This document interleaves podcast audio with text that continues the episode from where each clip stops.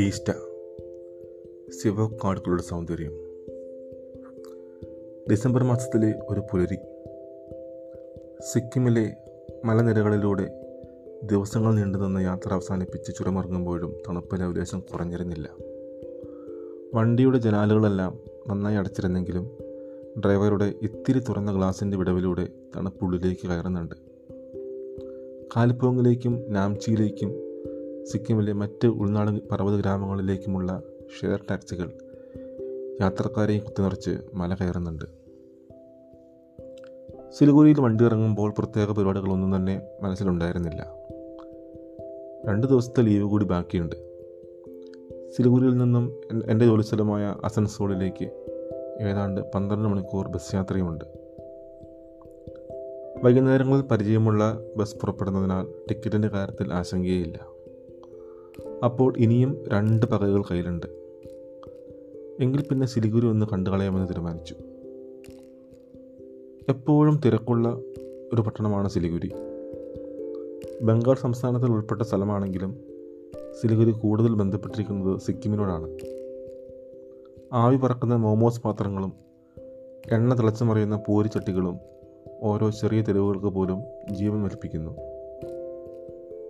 വഴിവാണുവക്കാർ ഉണർന്നു വരുന്നതേയുള്ളൂ bus stand പരിസരമായതിനാൽ വിവിധ സ്ഥലങ്ങളുടെ പേരുകൾ അന്തരീക്ഷത്തിൽ അറിയടിക്കുന്നു ഇത്തിരി ആൾത്തിരക്ക് കുറഞ്ഞ ഒരു തെരുവിലൂടെ മുന്നോട്ട് നടന്നു. നല്ല വിശപ്പുണ്ട്. തലേന്ന് വിശാൽബായിയോടൊപ്പം ആ ഭൂമിക്കടിയിലെ കടയിൽ നിന്നും ഒരു ഫ്രൈഡ് റൈസ് കഴിച്ചതാണ്. അതൊക്കെ എപ്പോഴേ ദഹിച്ചു കാണും. നോർത്ത് ഈസ്റ്റ് ഭാഗങ്ങളിൽ വന്നു കഴിഞ്ഞാൽ പൊതുവേ എന്റെ ഭക്ഷണം മോമോസാണ്. എനിക്കേറെ ഇഷ്ടപ്പെട്ട ഇന്നാട്ടുകാരന്റെ ഭക്ഷണവും അതുതന്നെയാണ്. അസ്ഥി മരവിപ്പിക്കുന്ന തണുപ്പത്ത് ആവി പറക്കുന്ന ചിക്കൻ മോമോസ് ഓരോന്നായി മെല്ലെ ആ മുളക് ചമ്മന്തിയിൽ മുക്കി കഴിക്കുന്ന ആ ഒരു സുഖം. അങ്ങനെ ആസ്വദിച്ചുള്ള ഒരു മോമോസ് സിറ്റിക്കിടയിലാണ് വസന്ത് ഘോഷിന്റെ രംഗപ്രവേശം. പ്ലേറ്റിലെ അവസാന മോമോസ് കാലിയാക്കുന്നതിന് മുന്നേ തന്നെ പരസ്പരം ഒരു ധാരണയിലെത്തി. വസന്ത് ഒരു ഓട്ടോ ഡ്രൈവറാണ്. സിലിഗുരി ടൗണിൽ കുറച്ച് കാലങ്ങളായി ഉണ്ട്. പക്ഷേ അതിശയം എന്തെന്നാൽ ടൗണിൽ ഓട്ടോ ഓടിയെത്തുന്ന സ്ഥലങ്ങളല്ലാതെ മറ്റൊരു സ്ഥലവും വസന്ത് ഇതുവരെ കണ്ടിട്ടില്ല. എന്തൊക്കെയാണ് അടുത്ത് കാണാനുള്ളതെന്ന് ചോദിച്ചപ്പോൾ ഒരു ബംഗാൾ സഫാരി ഉണ്ട് എന്നതിൽ കൂടുതലൊന്നും ആശാൻ അറിയില്ല. ഗൂഗിൾ ചെയ്തപ്പോൾ സഫാരി പോകാൻ ഗാങ്ടോക്കിൽ നിന്നും വന്ന വഴി തന്നെ തിരിച്ചു പോകണമെന്ന് മനസ്സിലായി. ആ വഴിയിൽ തന്നെയാണ് പച്ച നിറത്തിലൊഴുകുന്ന ടീസ്റ്റ നദിയും അതിന് കുറേ നിൽക്കുന്ന കൊറോണേഷൻ പാലവും ബസ്സിനോട് പറഞ്ഞപ്പോൾ നൂറുവട്ട സമ്മതം. ചുരമാണ് ഓട്ടോ കയറുമോ എന്ന് ചോദിച്ചപ്പോൾ കണ്ണുകൾ ഇറക്കി ഒരു ചിരിയും പാസാക്കി ആശാൻ വണ്ടി സ്റ്റാർട്ട് ചെയ്തു. ടൗൺ വിട്ടു കഴിഞ്ഞാൽ സിലിഗുരി പെട്ടെന്ന് മാറും. എങ്ങും തിങ്ങി നിൽക്കുന്ന മരങ്ങളാണ്. അവ വടിനീളെ തണൽ വിരിക്കുന്നു. കൂടെ മഹാനന്ദ പുഴയിൽ നിന്ന് വരുന്ന തണുത്ത കാറ്റും. സാലുകാര മൊണാസ്ട്രിയും താണ്ടി ബസന്തിന്റെ ഓട്ടോ കയറ്റം കയറുകയാണ് റോഡിൽ ഇന്ത്യൻ വാഹനങ്ങൾ മാത്രമല്ല ധാരാളം ചുവന്ന നമ്പർ പ്ലേറ്റോട് കൂടിയ ഭൂട്ടാൻ വാഹനങ്ങളും കാണാം. സേവോ കാട്ടിലൂടെയാണ് ഇപ്പോൾ വഴി കടന്നു പോകുന്നത്. വലതുവശത്തായി ടീസ്റ്റ നദി പച്ച നിറത്തിൽ പരന്നൊഴുകുന്ന മനോഹര കാഴ്ച ചിലപ്പോഴൊക്കെ മരങ്ങൾക്കിടയിലൂടെ തെളിഞ്ഞു വന്നു.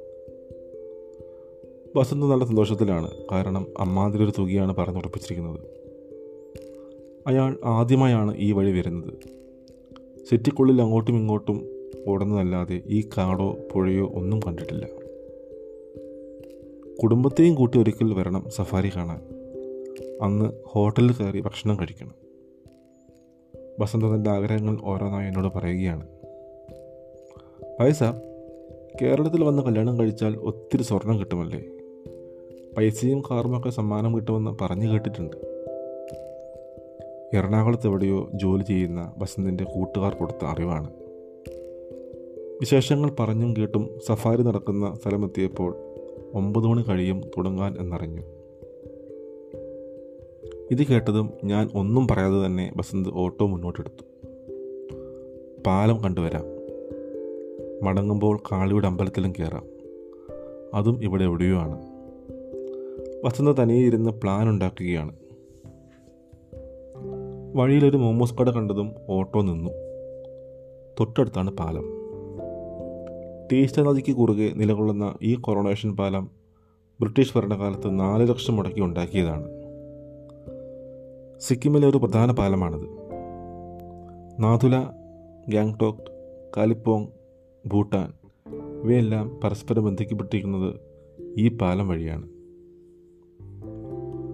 പാലത്തിൽ നിന്നുള്ള ടീസ്റ്റ നദിയുടെ കാഴ്ച അതിമനോഹരം തന്നെ.